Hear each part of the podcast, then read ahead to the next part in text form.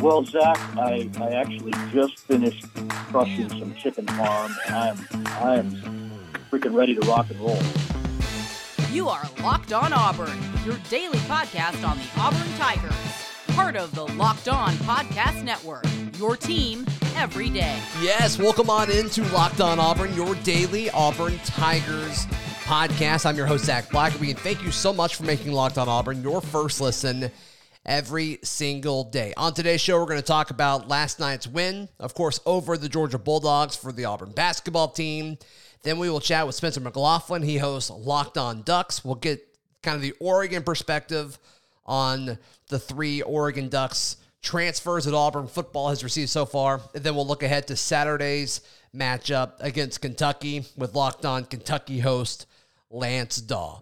Auburn takes down the Georgia Bulldogs 83 to 60. I'm going to be honest with you. Vegas putting the line at 22. I I'm like that's too many points. That's a ton of points.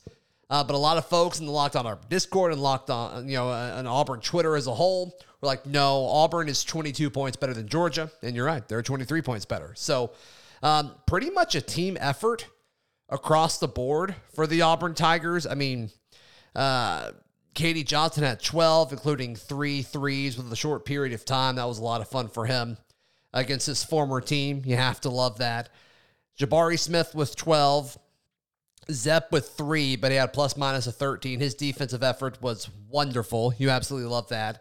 Uh, Walker Kessler led the way with 15 points and, an efficient 7 of 11 from the floor. So that's something that that you have to love. And look, I think a lot of Auburn fans looking at Kessler, you know, he fouled out two games in a row. He's been good since then, and he was incredible last night as far as staying out of foul trouble. Just one foul, and it was a little bogus um, towards the end of the first half there.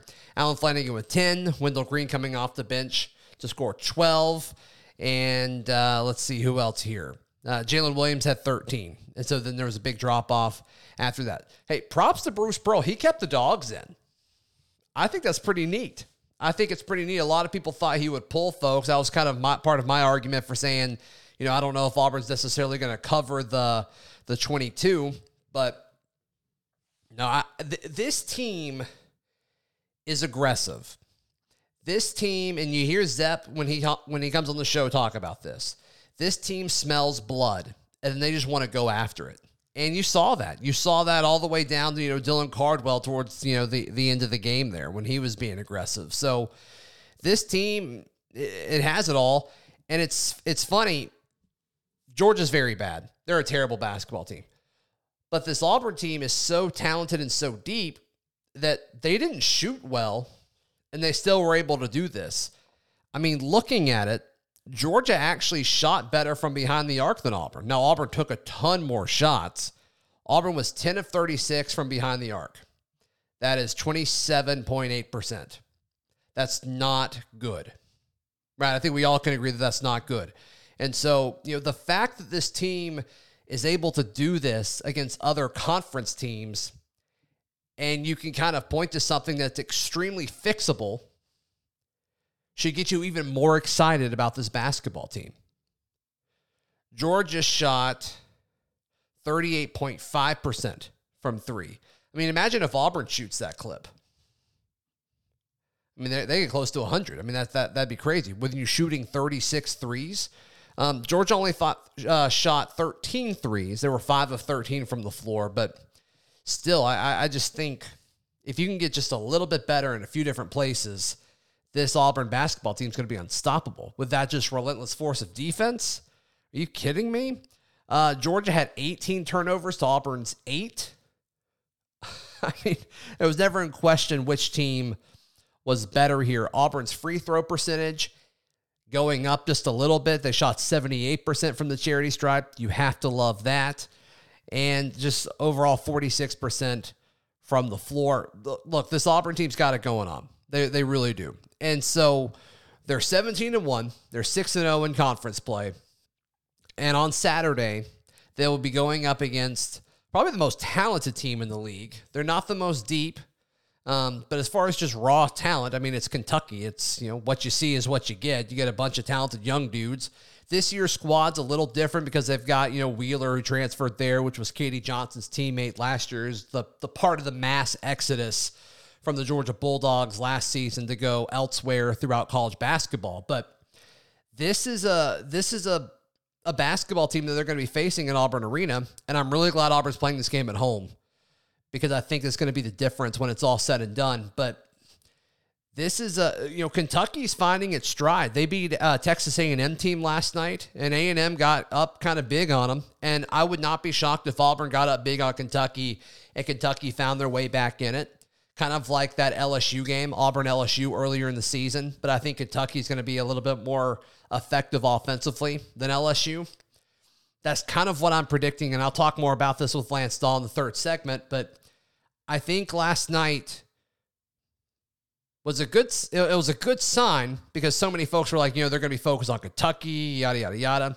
I don't think that's what this team is. I think this team is a little tongue in cheek here, but you know, the 1 and 0 mentality that you hear the football program preaching, it seems like this basketball team's all over it. And so they took care of business against Georgia, even though I still don't think they played that well. This team has not peaked yet. And they got to focus uh, and play against Kentucky. If they play like they did offensively last night on Saturday, I do not think they win. They're going to have to shoot it better. They're going to have to make better passes. They're going to have to be a little bit more crisp. And obviously, your mentality changes and how you play changes when you're up 20 against an inferior opponent. So, like, you know, I'm trying, I'm not, I'm not being over overly critical here. In fact, I think I'm being um, positive in the fact of, look, you, you scored 83 easy against an SEC team and you know there, there's plenty of room for improvement. So there's a lot to like about this Auburn team, and strap in, folks, and enjoy the ride. All right, Spencer McLaughlin joins me in just a moment. First, hey, this is it the putt to win the tournament. If you sink it, the championship is yours. But on your backswing, your hat falls over your eyes. Is this how you're running your business? With poor visibility because you're still relying on spreadsheets and outdated finance software. To see the full picture, you need to upgrade to NetSuite by Oracle. Over 28,000 businesses already use NetSuite. For the new year, NetSuite has a new financing program for those ready to upgrade at netsuite.com slash locked. That is netsuite.com slash locked. March Madness is right around the corner. If you want to win your office pool, you need to stay caught up with all the college basketball action with the Locked On College Basketball Podcast. Every Monday, Andy Patton and Isaac Shade recap the biggest stories in college basketball, keep you up to date on the NCAA tournament bubble, and get you ready for the upcoming week of games. From the Big East to the Mountain West and everywhere in between, Andy and Isaac have college hoops covered on the Locked On College Basketball Podcast. Available on YouTube and wherever you get podcasts. Part of the Locked On Podcast Network. Your team every day. Joining us now on the show, Spencer McLaughlin, the host of Locked On Ducks. And it's funny, man. It's this weird thing between Auburn and Oregon. I think it all kind of started that 2010 national championship game, which oh, I know we have thoughts about Michael Dyer. Um, I believe he was up.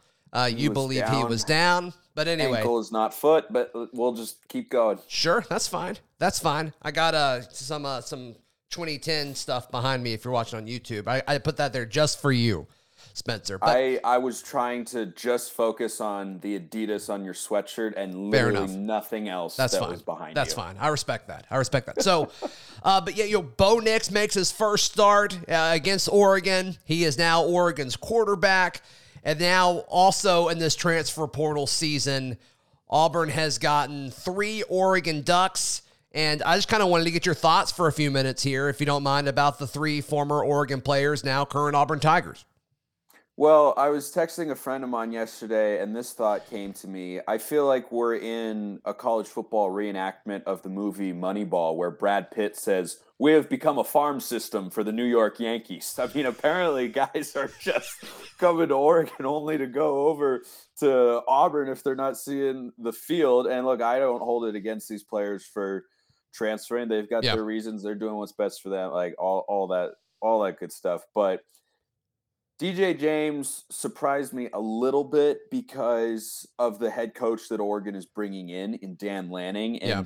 DJ James, a guy who has has started at cornerback for really the last two seasons for the Ducks. Now they, they've rotated defensively a lot in the secondary, so he hasn't always been the guy. Like he's not on the field at all times. Mykael Wright was Oregon's number one corner for the last couple of seasons. He was on the field at all times. But DJ James and Dontae Manning, Jamal Hill, these guys sort of rotated in and out. But eh, J- James did a lot of really good things. Now, is he going to, you know, emerge into an all SEC caliber corner?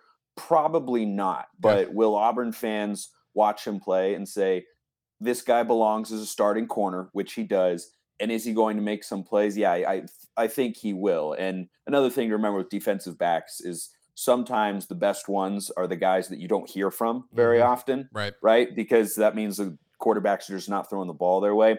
DJ James is a guy who, you know, was involved pretty often over the course of a game. Watching him, I, I think he's a lot better defending towards the boundary. I think he's actually really, really good defending towards the boundary. Like yeah. if I if I were a defensive coordinator, obviously I am not, never have been, but I would definitely play him as a boundary corner to guard against the sideline. And his best play as a Duck came earlier this season against UCLA, UCLA. when yep.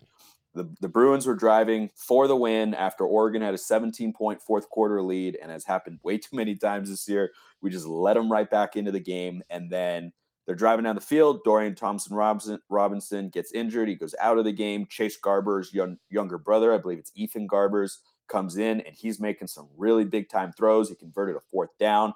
And then he does a freshman mistake, and DJ James, to his credit, made him pay for it. Yeah. And he stared down just a quick little five yard hitch. His eyes went right, stayed right, and James saw it all the way, made a great break on the ball, intercepted it, and ultimately won the game for Oregon. And we all breathed a, a collective sigh of relief. So he, he's definitely a, a, good player, and I think Auburn fans will be pleased with, with what he's capable of doing. But I, I don't think they'll be blown away. He's good, not great. Sure. I was I was watching a little bit of Oregon's defense versus Washington from this season, and he showed me a little bit. I agree with you on the boundary stuff. I don't, think there's any question about that. I don't think he has the range to you know go to the field, but the um the ability for him to play inside as well. It seems like he's pretty good in run support, or at least willing in run support. Is that something that you saw?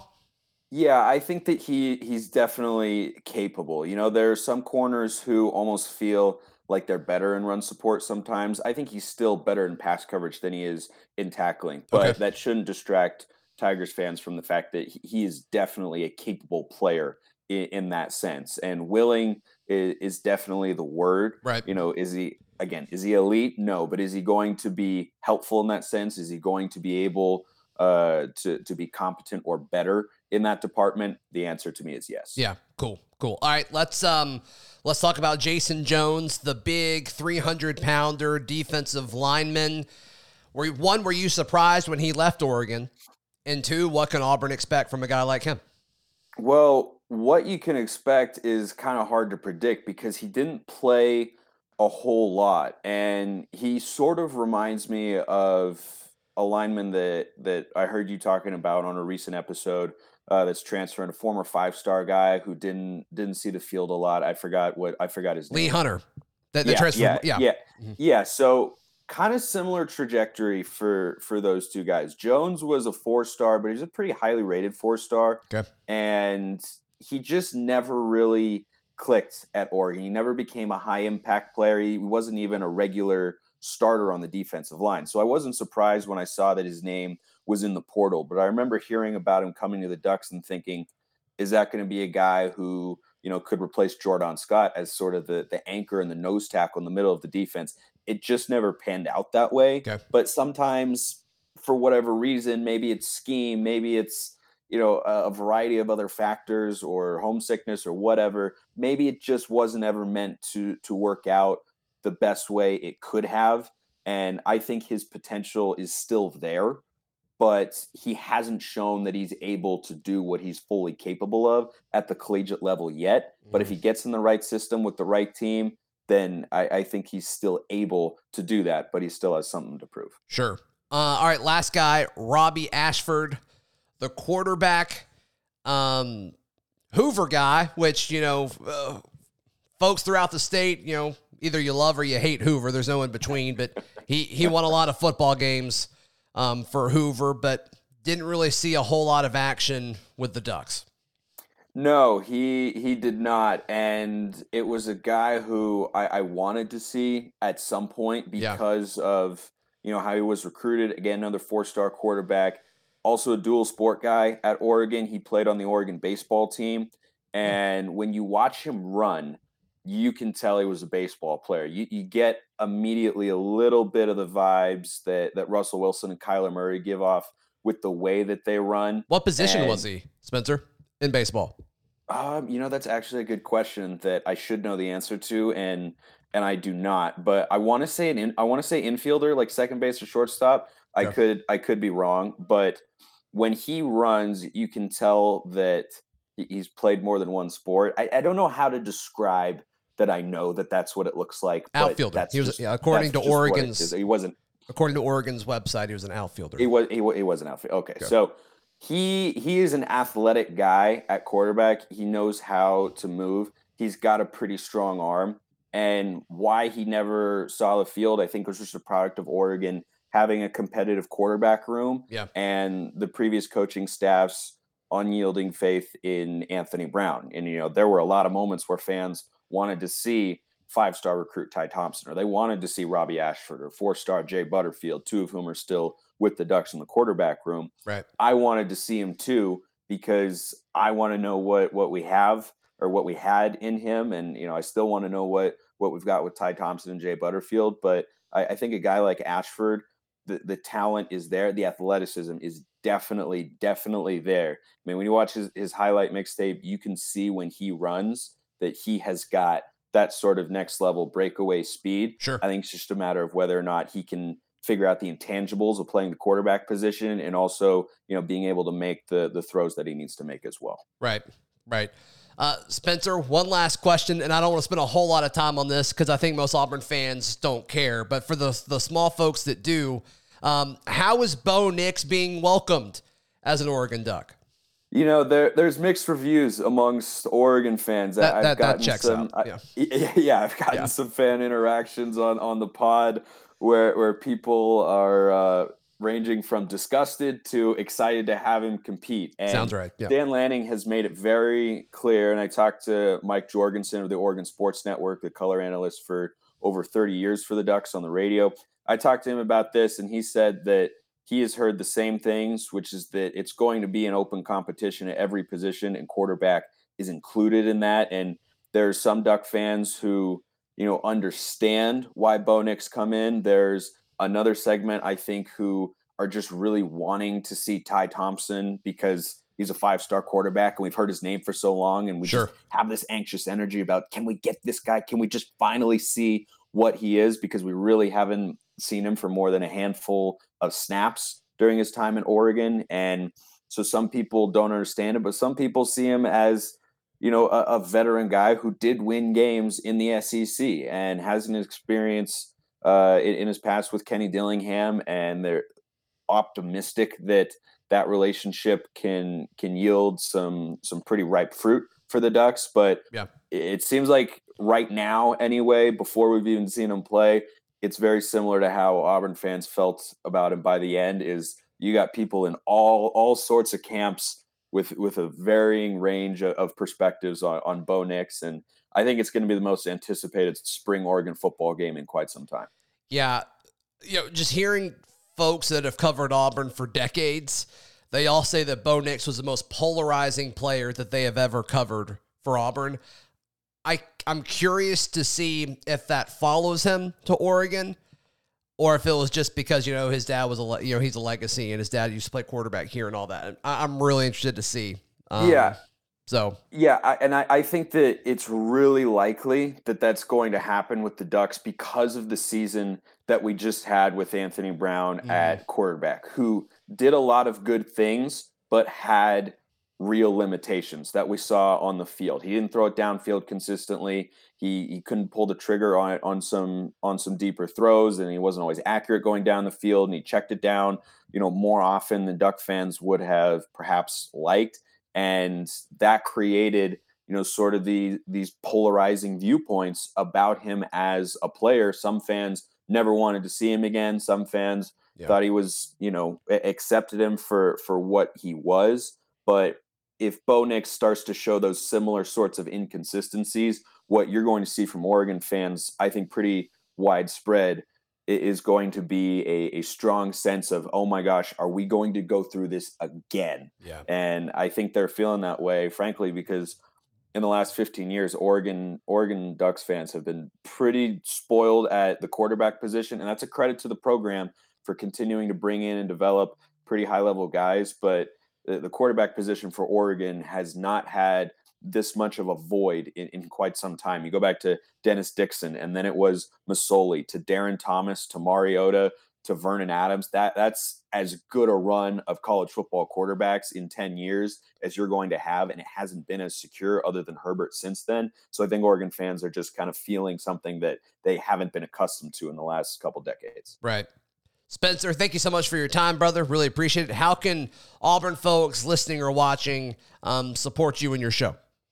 Anytime, man. Yeah, you can subscribe to Locked On Ducks wherever you listen to your podcasts or follow at Locked On Ducks on Twitter. And my personal handle is smalls underscore 55. And if you want to slide up in my direct messages and ask me a question, if you refer to me as Smalls, I will answer to that because I always have. Thanks, buddy. yeah, no problem. Thank you, Spencer. We'll talk about this Auburn and Kentucky matchup in just a moment with Lance Dawe. But first, hey, this show brought to you by betonline.ag the best place to place all of your sports betting. I know a lot of you use betonline.ag, and we really, really appreciate that. And a lot of you made some money last night because you guys bet on Auburn to cover. And so props to you guys. If you want to get in on the action, head over to betonline.ag and use promo code locked on when you make your first deposit. All one word, L O C K E D O N, to get a 50% welcome bonus on that first deposit. Bet online, where the game starts. Time for a little crossover action, SEC basketball action with Locked On Auburn and Locked On Kentucky. Lance Dawe, Zach Blackerby. Look, folks are calling this one, Lance, one of the more anticipated basketball matchups in the conference in years. I mean, ticket prices for a seat in Auburn Arena and standing room only um, going up towards three hundred dollars. This is uh, this is a hot ticket happening between these two teams Saturday. Yeah, absolutely. And I've been saying it on my show. This is one of the most anticipated matchups of the entire year, in my opinion. Number two versus number 12. Like you just, just mentioned, I actually looked just a minute ago. Standing room only, 260 bucks. That's the cheapest you can get right now. So this is going to be really, really exciting. This matchup between these two teams there wasn't a lot of bad blood between these two uh, programs until Bruce Pearl came to yep. Auburn, and I believe the five-year anniversary of Bruce Pearl defeating the Wildcats, seventy-five to seventy, uh, was just a few days ago, if I'm not mistaken. That's probably the was the monumental uh, program-building win for Auburn at the time. Yep. So there's been a little bad blood since that game, and this has been a really fun rivalry. Yeah, and since then, Auburn hasn't really been afraid of Kentucky anymore. Like you said, I mean, that was a symbolic win and the mindset of the Auburn basketball program and the Auburn basketball fan and the Auburn basketball player has shifted a bit where it's like, okay, the big thing in Auburn basketball's ascension was can you get past the Kentucky Wildcats? Then they did it. And then, of course, that happened in their run where they had to beat pretty much every blue blood to get to the Final Four a few seasons ago when that game went into overtime one of the better basketball games that I've ever seen. So, as far as what's happening this Saturday, Auburn playing some of the best defense in the country. It seems like this team still has a chip on its shoulder from the. I think they believe that they should be the number one team in both polls. It did not happen that way earlier this week, but they understand how big this is, and Auburn is so good at home. It's tough to win for anyone in Auburn Arena. Yeah, absolutely. Auburn's got a lot of momentum right now. And look, you look at that that game against Ole Miss. Ole Miss threw all the punches that they could in the first half. And like you yep. mentioned, it's the defense for Auburn recently that's been impressive uh, giving up almost 66 points a game. But what really stands out to you is the efficiencies. Eighth nationally adjusted efficiency, according to KenPom. They're first in the nation in blocks per game, third in the SEC in steals per game. They do a lot of really good things on the defensive end, especially as games go on. Yep. Uh, Auburn kind of wears you down with their athleticism on the defensive end. I will say, though, this Kentucky team just dropped 107 points on what was at the time the second best team in uh, defense, excuse me, in the country. So Kentucky right now playing very well on the offensive end, and they just got back Sahvir Wheeler, uh, their starting point guard, who was out for a couple of games with a neck injury. They're building a lot of momentum right now, and very similar to Auburn on the offensive end, they like to push the pace. They like to run in transition. They like to shoot the three. Uh, so these two teams stylistically, I think, are very similar offensively. It's just can Auburn wear Kentucky down? And honestly, I, I don't want to say I don't know if Auburn can because we've seen them do that so far this year. Um, but Kentucky is a different breed, I feel like, and so it's yeah. going to be a really interesting challenge for the Tigers. What do you think about the storyline with Wheeler and KD Johnson? They will be matched up a ton in this game. These guys know each other well. Um, one of the many storylines going into this one. Well, I definitely think that KD is going to to enjoy every second of it. I mean, we've seen him just go out of control at different points uh, this season. I've seen pictures of KD playing for Auburn, and it's literally like you can just see him screaming and floating in the air. It's he's an like emotional he's player. There's no question about it crazy dramatic picture. So I think the matchup between Wheeler and Johnson is going to be interesting. Wheeler, in my opinion, between him and Ty Ty Washington, Wheeler's the best guard, better guard in transition. So I wonder how Johnson's going to keep up with the pace that Kentucky's going, going to want to play with Sahvir Wheeler. I think the storyline between those two guys, obviously both playing at Georgia, is fascinating. But when you look at the individual matchup, offensively, I think Wheeler wins that battle, surprisingly, even though KD Johnson's one of the better uh, defenders in the SEC. But when you look at what KD Johnson brings on the the offensive end. I mean, Wheeler's only five foot nine. So I think KD, if he wants to be able to kind of be diverse in what he does, if he wants to drive, if he wants to shoot, he's probably going to have his way with Sahvir Wheeler. Uh, so both these guys, I'm looking to see them score a lot of points against each other, honestly. Yeah, I think that's going to be fun. And Lance, it's interesting. This is the first time I can recall where Auburn will play Kentucky and Auburn will have the best basketball player on the court. In your mind, what does Kentucky do to slow down Jabari Smith? Well, I think that Kentucky so far this year, they've done a really good job of shutting down star players. I can only think of one or two instances where they've not been able to do that. I think Kentucky is going to have to ask Keion Brooks and Jacob Toppin and Oscar Tshiebwe, those three different guys, to guard Jabari Smith at different levels of the defense. I think you're going to see Keion Brooks on Jabari Smith for the majority of this game if he's working on the perimeter. I think you're going to see either Toppin or Tshiebwe switch whenever Jabari wants to work inside. So I think it's a combination of those three guys that you're going to see against Jabari. And look, he's an incredibly talented player, a great jump shooter, shooting almost 44% from three right now. He's going to be incredibly difficult to stop. But I think what Kentucky is going to try and do is switch and apply pressure at different levels of the defense to see if they can get the ball out of his hands and get into somebody else's. You got a pick for this one coming up? I, I, like Auburn at home in this one. I don't think it'll be pretty, but I think Auburn wins this one by three or four when it's all said and done. Look, something that Auburn has shown time and time again this season is resiliency. They've done they did it against Ole Miss, they did it against St. Louis. Um, they showed resiliency against LSU, a team that Kentucky couldn't beat uh, whenever LSU climbed back into that game. But Kentucky's on a little bit of a hot streak right hot streak right now, and I know that their strength of schedule is not the most impressive but they've been building and they've gotten some really big wins as of late. I'm going to take Kentucky to win this one by four or five. Yeah. I think this is this is going to be a high scoring affair. I think that Kentucky is going to be able to do a lot of great things with Oscar Tshiebwe. If you haven't seen, he's averaging over 15 rebounds a game, over 17 points a game. Absolutely phenomenal presence inside. I think you're going to see Kentucky get out and run, and it's going to frustrate Auburn at times. Even though Auburn's going to be able to score, I think Kentucky scores a little bit more. I'm going to go 84 80 is, is probably where I'm sitting with this matchup. Yeah, if it's fireworks, I like the Wildcats in this one. I, I agree with you there. And if Kentucky plays like they did against Tennessee, they can beat anyone in college basketball. But I think Auburn's defense slows things down a little bit. So it's going to be fun. It's going to be fun to see this one. And whoever wins this game, we said this about the Auburn LSU matchup a few weeks ago. Whoever wins this game has a really good shot at positioning themselves, uh, you know, as far as the SEC standings go for the remainder of the season. Lance, Auburn folks want to get a scoop on the opponent, a peek behind the curtain. How can they check out Locked On uh, Locked On Kentucky?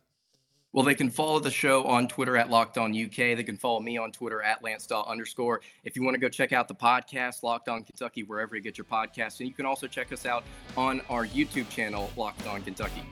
Absolutely. Lance does great work over there at Locked On Kentucky.